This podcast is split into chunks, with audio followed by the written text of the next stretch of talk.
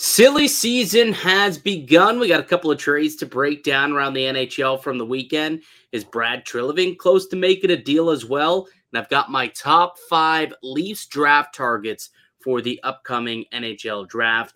All that more coming up on the Locked On Leafs podcast, part of the Locked On Podcast Network. It's your team every day. Your Locked On Maple Leafs, your daily podcast on the Toronto Maple Leafs, part of the Locked On Podcast Network. Your team every day.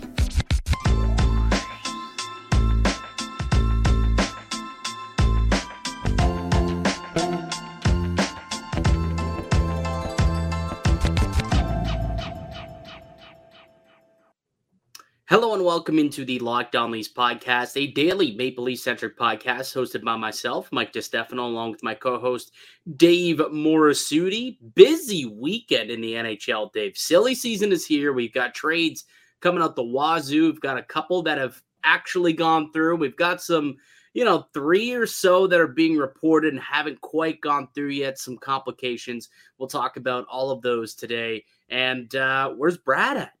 You know, the Maple Leafs are not in any of these deals. What's going on? You got Rijo getting shipped out to Colorado for Galchenyuk for four million bucks AAV. Where the heck, where the heck Brad at on that one? Come on. So we'll talk a little bit about if the Maple Leafs can get themselves involved in the trade market as well. And I've got my top five, top five draft targets for the Maple Leafs. They sit at 28th overall. I've got five players who I think uh, would be worthy enough of that 28th selection if they stick and pick, which we'll also debate a little bit later on today. But why don't we start with the big news that's been going around the NHL? A couple of trades that have officially uh, been completed. And uh, we'll start with the first one that kind of started the party, I guess, and that's with Ryan Johansen going to Colorado for Alex Galchenyuk, the Predators retaining 50% of Johansen's contract. So uh, for this year and next, Rijo, a Colorado Avalanche, for just four million dollars worth of cap space. Uh, they got themselves their their number two center, I would say, behind Nate MacKinnon, that uh, to fill that old void that's been left by Nazem Kadri. Yeah, I mean, I was just, I was like looking, and uh, it's one of those trades where you look and you're just like, all right, for Alex Galchenyuk and oh, just Alex Galchenyuk, like just pure cap dump, just the pure cap yeah. dump.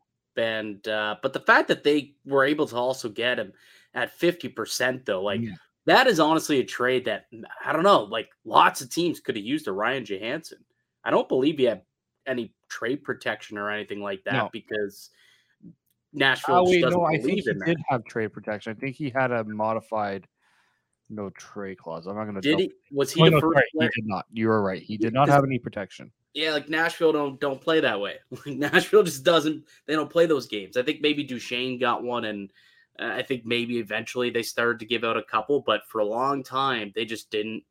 They didn't hand out any type of trade protection so that they couldn't handcuff themselves, and uh, so they needed to get some some money off the books, and they do that by moving out Ryan Johansen to Colorado look, that's a hell of a pickup, man, for for for that team to bring in Ryan Johansen. I know that last year didn't quite have the you know a banner season, but the season prior, like he was terrific. You know, like 30 goal scorer, multi-time 30 goal scorer. He's a terrific two-way guy, and he's just gonna fit in so perfectly slot in as their number two center behind Nate MacKinnon. That was a, a shrewd move by Colorado to kind of snoop around and see what they could do. And I, I am a little jealous that uh, Brad Treliving didn't snoop and, and maybe give give a little better than a Galchenyuk return. Like I would have been willing to give up an asset if I was the Maple Leafs to get Rijo as the second line center at four million bucks for this year and next. Would have been a, a terrific pickup for the Maple Leafs. And weird too, interdivisional trade as well. You don't typically see those type of transactions. Um, but hey, Ryan Johansen's now Colorado Avalanche, and uh, the Preds have a lot more cap space to do. I don't know what with. Probably gonna reach. Like, what does this say about the the Predators to you? Like, they traded Granlund at the deadline. They traded away Ryan Johansen. Uh, was Nino Niederreiter with them also last year? Traded them to the Jets. Traded him to the Jets.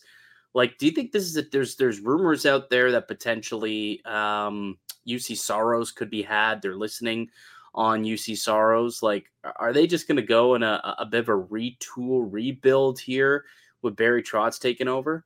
I think so. I think you know, like they've been they've been spinning in the mud a little bit here the last few years. Like they haven't progressed. I, I would say as a as a team, like the Eeli Tolvanen situation, that was just a terrible, terrible mismanagement of that. Placed the guy on waivers, re- resurrects his career with Seattle. Um, they used to be like the factory for defensemen, right? They could try, they could draft whichever defenseman they wanted. That per- player was going to just go through the ranks, take their time, and be a bona fide stud NHL D man. They they really haven't done that either. And I think up front, like they still have the same problem where they just don't have, other than Forsberg, like they don't have that elite production up front. So I think, I think this is just you know a, a bit of a cleanse, but in a way that they don't want to take too many steps back, right? Like Nashville doesn't seem to me like a team that wants to do a full rebuild because when you have Roman Josi signed to that sort of deal, you have Forsberg signed you can't do that, right? Shane's there as well. Like I think they're going to try to go the route of like the LA Kings or the or the Rangers, kind of see like kind of weave through what they don't want to keep around, see if they can move that off, and kind of replenish replenish a little bit. Well, perfect transition because the LA Kings also struck a deal over the weekend. Sean Durzi, former Toronto Maple Leafs draft pick, traded to the Arizona Coyotes for a 2024 second round pick. What'd you make of this deal, Dave? Uh I mean, it was a shrewd move by Arizona, right, to kind of swoop in there and and use their draft capital. Like they've been stockpiling all these picks. Yeah, you'll finally, you know, trade for a player that will play for them, not one that's just oh. on LTIR. Right, because you know, I mean, it's it's bad enough that they have the LTIR team of the century, right? That oh, they are actually getting players that will play in the NHL next year. Um, yeah, that was um, like obviously you you can't hate on Arizona for what they picked up because that they basically flipped Christian Dvorak into Sean Durzi. It's not that bad management of assets there. Like that's the thing; they can make those sort of deals, but they well, just they get a, they got a first round pick out of that too. It's like a first round pick and Sean Durzi because that pick for Dvorak, I think, was like a first rounder and something else. Yeah, it was a 2022 first round pick plus the, uh, I think it was the first, I think it was a conditional pick. I think conditional that's third or something like that. Yeah, and then I think it turned. I think I think it yeah it changed into a different pick after the fact, but oh, um, okay. or it was a first and a second. I think that's what the deal ended up being a first and a second. So I mean, that's that's pretty good. That's a pretty good way to flip things around because, like, if you're Arizona, you can draft a bunch of players, but again, if you have the draft capital, especially when you have multiple picks in the early rounds, trade one of those to get someone that's a little more, you know, ahead, right? That's what you know Ottawa tried to do when they did the DeBrincat trade, but I think they just, as a team, were not ready for that sort of trade at least Durzi is a younger player. He's under, I think he has one more year left on his deal, but he's still an RFA after that. So it's something that they can build with going forward. And they need players who they have under club control because I don't know if they're going to be able to attract a whole lot of uh, UFAs out to Mullet Arena. Um, the interesting part about this trade, though, is that it, it, it sounds like it could have just be a precursor to open up some more cap space for another trade. Uh, when we get back, we'll tell you a couple trades that are in the hopper that might have hit some snags, but still could go through because there's what three of them right now that are still reported with some pretty big names, uh, including one in LA with probably the biggest name of them all. So we'll tell you about uh, those trades in just a moment. But first, let me tell you about one of today's show sponsors. It's our pals at eBay Motors. A championship team is about each player being a perfect fit. Same with their vehicle. So for parts that fit, head to eBay Motors and look for green checks. Stay in the game with eBay Guaranteed Fit. ebaymotors.com. Let's ride eBay guaranteed fit only available to U.S. customers. Eligible items only. Exclusions apply. Welcome back into the Locked On Leafs podcast. I'm Mike DiStefano and Dave Morassutti. We are a daily Maple Leaf centric podcast here. You can find us wherever you get your pods at, also up on YouTube. We appreciate uh, all of our everydayers who are subscribed and join us. And if you're new and you enjoy what you're listening to and you want to stay locked in on what's going on, not only NHL, but with the Toronto Maple Leafs, make sure you are subscribed. Hit the little notification bell as well to be notified when we drop new episodes each day. Um, so there's a few other trades that have been reported that are kind of in the hopper, uh, a couple that have hit some snags. But why don't we start the one that we kind of teased there, just stemming off of the Sean Durzi conversation, how it seems as though it could be a precursor to a much bigger deal, clearing out some cap space here with Durzi. The name Pierre Luc Dubois is being heavily linked to the LA Kings. What uh, what have you been seeing there, Dave? Yeah, I mean, we, we know that Dubois has given the Jets an ultimatum here that he's not going to resign. So trade me now and trade me to a place where I might potentially sign long term and you'll get something back in, in, in exchange. So we heard a lot about Montreal because he's a Quebec native. He'll he'd like to go back home. But then uh, not too long ago, I was listening to 32 Thoughts and Elliotte Friedman brought up the LA Kings as a team that would be aggressive to go after Dubois. And it seems like, and there's um, the Athletic. I'm I, the name is escaping me right now. He's right. He writes for the Jets for the Athletic.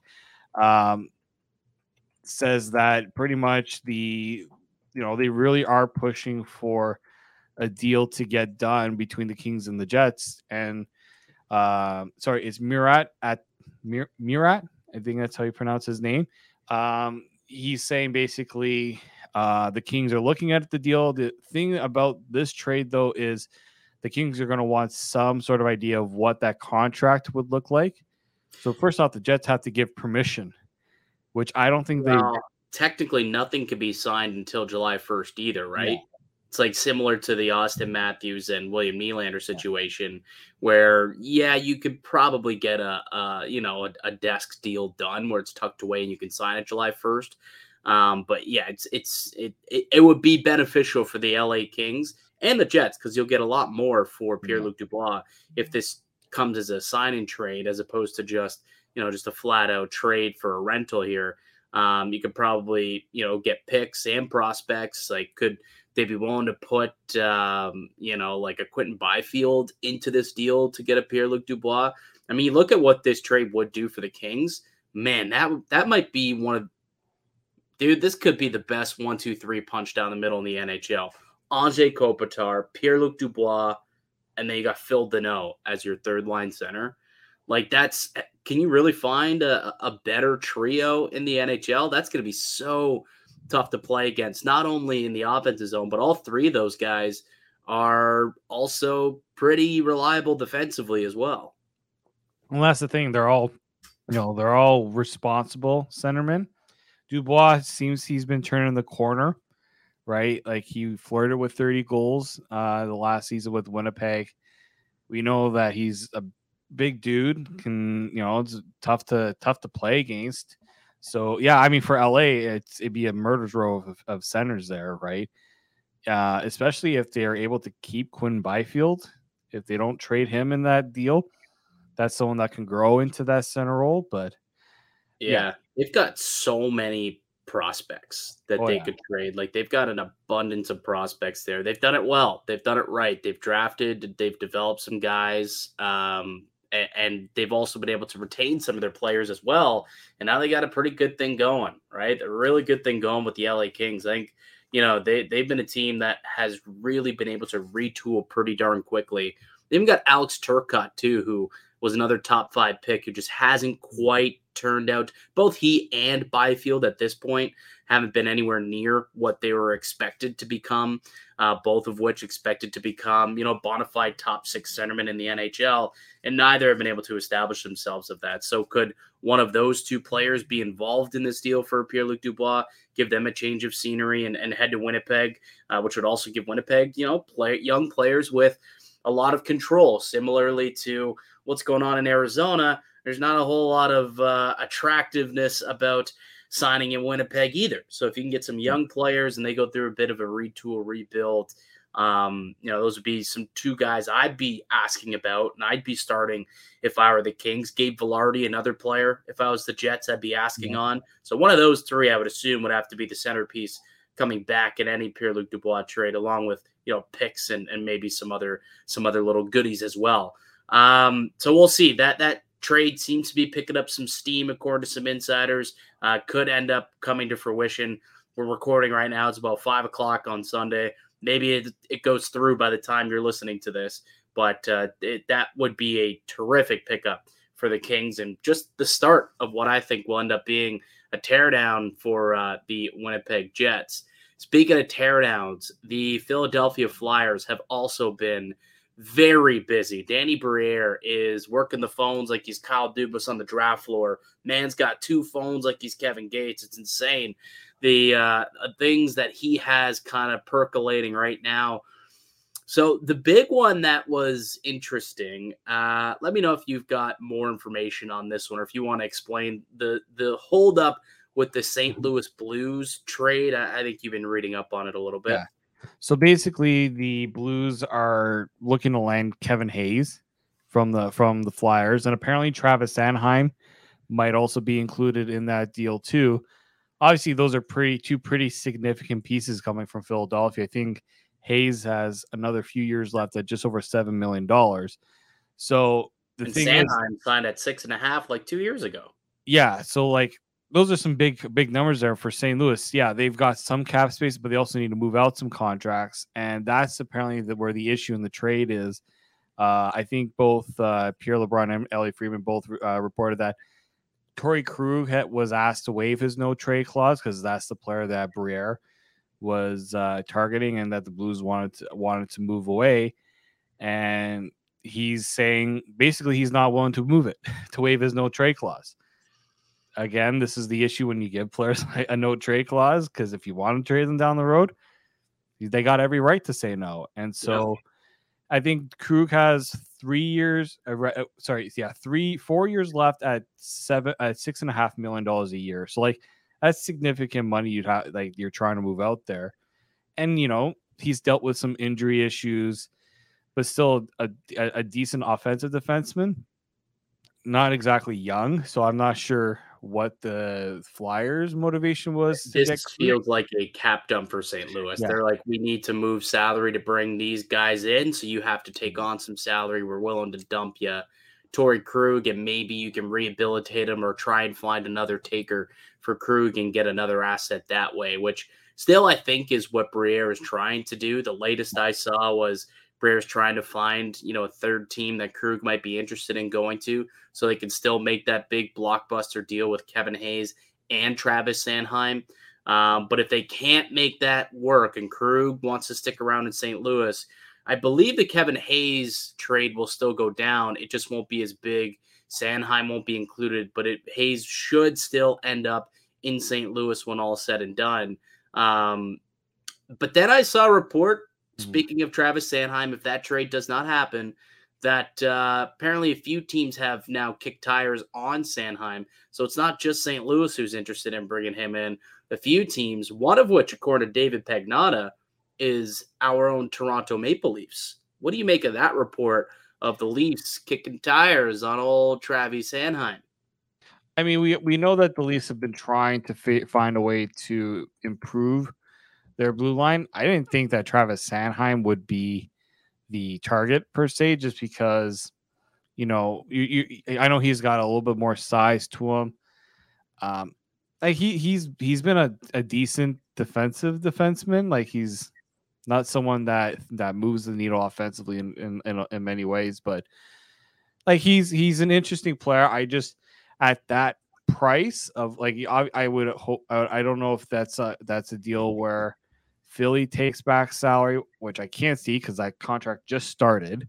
So he's making 6.25. Like that, that to me is a lot for Travis Sanheim. I agree. I, I would want no part of this if I am the Maple Leafs. I kind of cringed when I read that the Leafs were kicking tires on Sanheim. Like if you're willing to spend six million dollars on a defenseman, I wouldn't be I wouldn't be going shopping at that for Travis Sanheim. That's for darn sure. That's not where I'd be wanting to go there. Um, would they be willing to retain some salary? I mean, if you could get him at 50% retained, then okay. Now we're now we're talking. That's But I don't that that'd be a lot. Like there's a lot of years. years. That's eight years of retention. Like I Yeah. don't. And the and the Flyers probably don't even have that many retention slots. Like you only get three. Yeah, they already used it on Provorov. I, I'd be curious to see if this Kevin Hayes deal has any retention involved in it. That's a pretty Yeah. big ticket uh, to to go to St. Louis if Krug's not coming back. Yeah, we'll see. That that's going to be interesting. But yeah, I, I I really hope that the Leafs do not go in on Travis Sanheim. There's a long list of defensemen who I think are are cheaper options that could be just as good uh, as Travis Sanheim would be, and and not be tied to this guy for eight years at a very high cap hit. So I, I really hope we don't wake up in the next couple of days and learn that the Leafs have sprung for Sanheim at full pop. That would uh, that would not be the best first trade for Mm. Brad Treliving, Sleepy Brad, as we're now calling him, because everyone else apparently is making all these moves, and Brad Treliving just sitting there in the weeds, making nothing, nothing happened. I guess he's calling though, up according to Pagnotta. He did kick some tires on Sanheim and uh, also Hanifin, which we kind of expected to happen, but that was part of Pagnotta's report. I am curious though, Dave, like, do you believe that maybe Treliving was uh, is a little behind on the trade market? And you know, I look at that Johansen trade a little bit and, and think like, ah, where was where was Treliving on that one? Where you look at it and you're just thinking to yourself, he's had so much to do since he became Mhm. general manager. He had to fly out to Arizona. He was worried about meeting with the with with Matthews, meeting with Keefe, and then he finally last week, you know, sat down. They had their pro scout meetings, and then they're getting into the amateur scouts with the draft coming up. Like to you, do you think maybe? You know, for them not being as uh, active in this little flurry of trades that's going on right now, could that potentially be as a result of him being a little behind the ball because he was hired late and there was just so much to get to that maybe he was just you know not making as many phone calls as maybe Kyle would have been able to do if he would have known the team like I don't know you, you get where I'm kind of going here Yeah, I'm. uh I think there's probably some truth to that because yeah, he has to get his staff. He probably has to do his his scouting meetings to figure out targets too. They're not just going to run in and and make those deals right away. Well, and, and, and he's trying to evaluate his own team as well Exactly. at the same time. So like he's not even done his own internal evaluation. He's not he's not ready to make trades. Is is kind of where I'm going at. Where Kyle, if he was still the GM, he would know exactly what's going on. He would have the vision of what he wants to do, what didn't work mm-hmm. last year, what they need for next season, and maybe he could have been involved in some of these discussions. Yeah, I I think the it- it's a tough situation for Brad to come in and just be like, all right, now let's go and make some trades. Like it's not usually how all those work out, right? And like you got to be careful with all these know. flurry of deals going on, like the Sanheim thing. Like the Flyers are just trying to unload, and they're probably trying to tell teams you can get this guy at pennies on the dollar. But then you look at the contract and you're just like, well, now we know why it's pennies on the dollar because it's a terrible contract and that's a long commitment you're going to make. So, like, you got to be very, you got to be very careful when you're navigating these things. Like, if you're making a deal for someone with one or two years left, that's a little easier to do. But, like, I, I can guarantee, like, that's probably why the St. Louis deal fell apart because, you know, St. Louis's take would be taking on two guys who make a pretty penny and it's not a, you know, a one year thing. It's a multi year commitment that they're making. So, you just got, I, I think that's probably where Treliving is at. In like, I don't think he's spending all of his time on Auston Matthews. I don't think he's spending all of his time on William Nylander. I think there's just, there's a lot to do. And he was hired, what are you going on? A couple weeks now? Th- Yeah. three Yeah, weeks? it's been three weeks or so. When was it? Yeah, it was like early June when he was hired, I believe. Yeah so like you gotta you gotta think that he's he's gotten somewhat established right like of what he wants to do. I i just think uh you know maybe there's a target out there that he's waiting to he's waiting to uh figure out that maybe that team's not ready to make that deal yet. Or they're waiting for you know usually when certain deals go down other teams eventually start making their own moves because they're waiting for the market to kind of dictate where things are going Well, actually, to go back to what you just said, kind of click something in my head to go back to the Pierre Luc Dubois thing. If that trade goes down, that takes out what was believed to be a strong suitor in the Auston Matthews sweepstakes if he did become a free agent mm-hmm. next year, which actually might work out better for Toronto. If Pierre Luc Dubois does sign, he's like, all right, well, I guess I probably won't be going to the Kings. Might as well sign with Toronto. I just thought about that. That could be a, a, a benefit for the Maple Leafs if they sign, trade, and sign Pierre Luc Dubois long term. But hey, maybe that takes him out of the running. It's not LA we got to worry about here, Mike. It's it's the maybe we'll be in Arizona Coyotes. You gotta, oh, oh, the Mullet Arena Yotes. Yeah, that's, that's yeah. one of the the teams there. Oh, okay, okay. Yeah, I'm not particularly worried about uh, a five thousand seat arena either. That can't even sell out. Not worried about that team at all. New York, maybe, but ultimately, I I still see. I mean, I still think that Matthews is going to sign here in Toronto. Is it going to be for eight years? That I do not know. Probably not. It, it wouldn't benefit him to sign an eight year deal. It'd be beneficial for him to sign more of a three, four, five year term, which I could see happening. But ultimately, I do see him signing here in Toronto. I, I think that's yeah. All signs are kind of pointing to that happening. Will it be on July 1 specifically? Probably not. It seems a little uh, unlikely at this point, but will they sign eventually? I, I think it's going to happen. I, I do. Yeah. Nylander is the the interesting one here, and mm-hmm. as we're mm-hmm. talking about trades and whatnot, and what happens, are they willing to throw Nylander into those trade discussions if he's unwilling to to sign a contract early into the summer? And you know, before you get to training camp, you gotta you gotta know what's going on with him in the future. I, I would think you don't want another Gaudreau situation where you let you know this player walk to free agency. So uh, it should be a very interesting, you know, couple of days here in the NHL. This is where this is where everything happens. Right around the draft, free agency. This is how teams reshape their their their futures and reshape what they're doing for next season. So uh, should be a, a fun, busy time. I think you know what. Why don't we save the the draft stuff for tomorrow's show, Dave? Because I think we're already getting a little almost at a half hour here and I've got a lot of notes. So I think we could probably make it a full draft special maybe for tomorrow's show. So why don't we mm-hmm. kind of just leave it there? Um, let us know in the comment section down below, though. You know what? What is there a player out there that you're hoping, just praying, hoping that uh, that Brad Treliving gets into the sweepstakes for and strikes a deal uh, and makes his first big trade as Leafs general manager? Let us know the names that you're kind of looking into in the comment section down below. All right, buddy. Uh, good stuff, fun stuff. It's silly season. Everything's going wacko.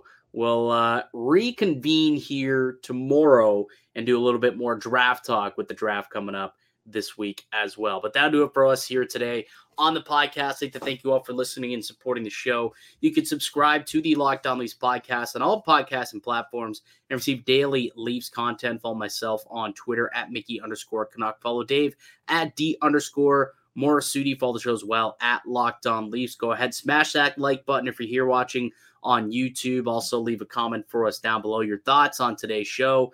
And uh, we're back another episode for you guys tomorrow. We'll get into some draft discussion. My top five draft targets for the Maple Leafs that pick 28. Will they even make that selection? We'll also debate the merit of that tomorrow as well. But until then, keep it locked right here on Locked On Leafs.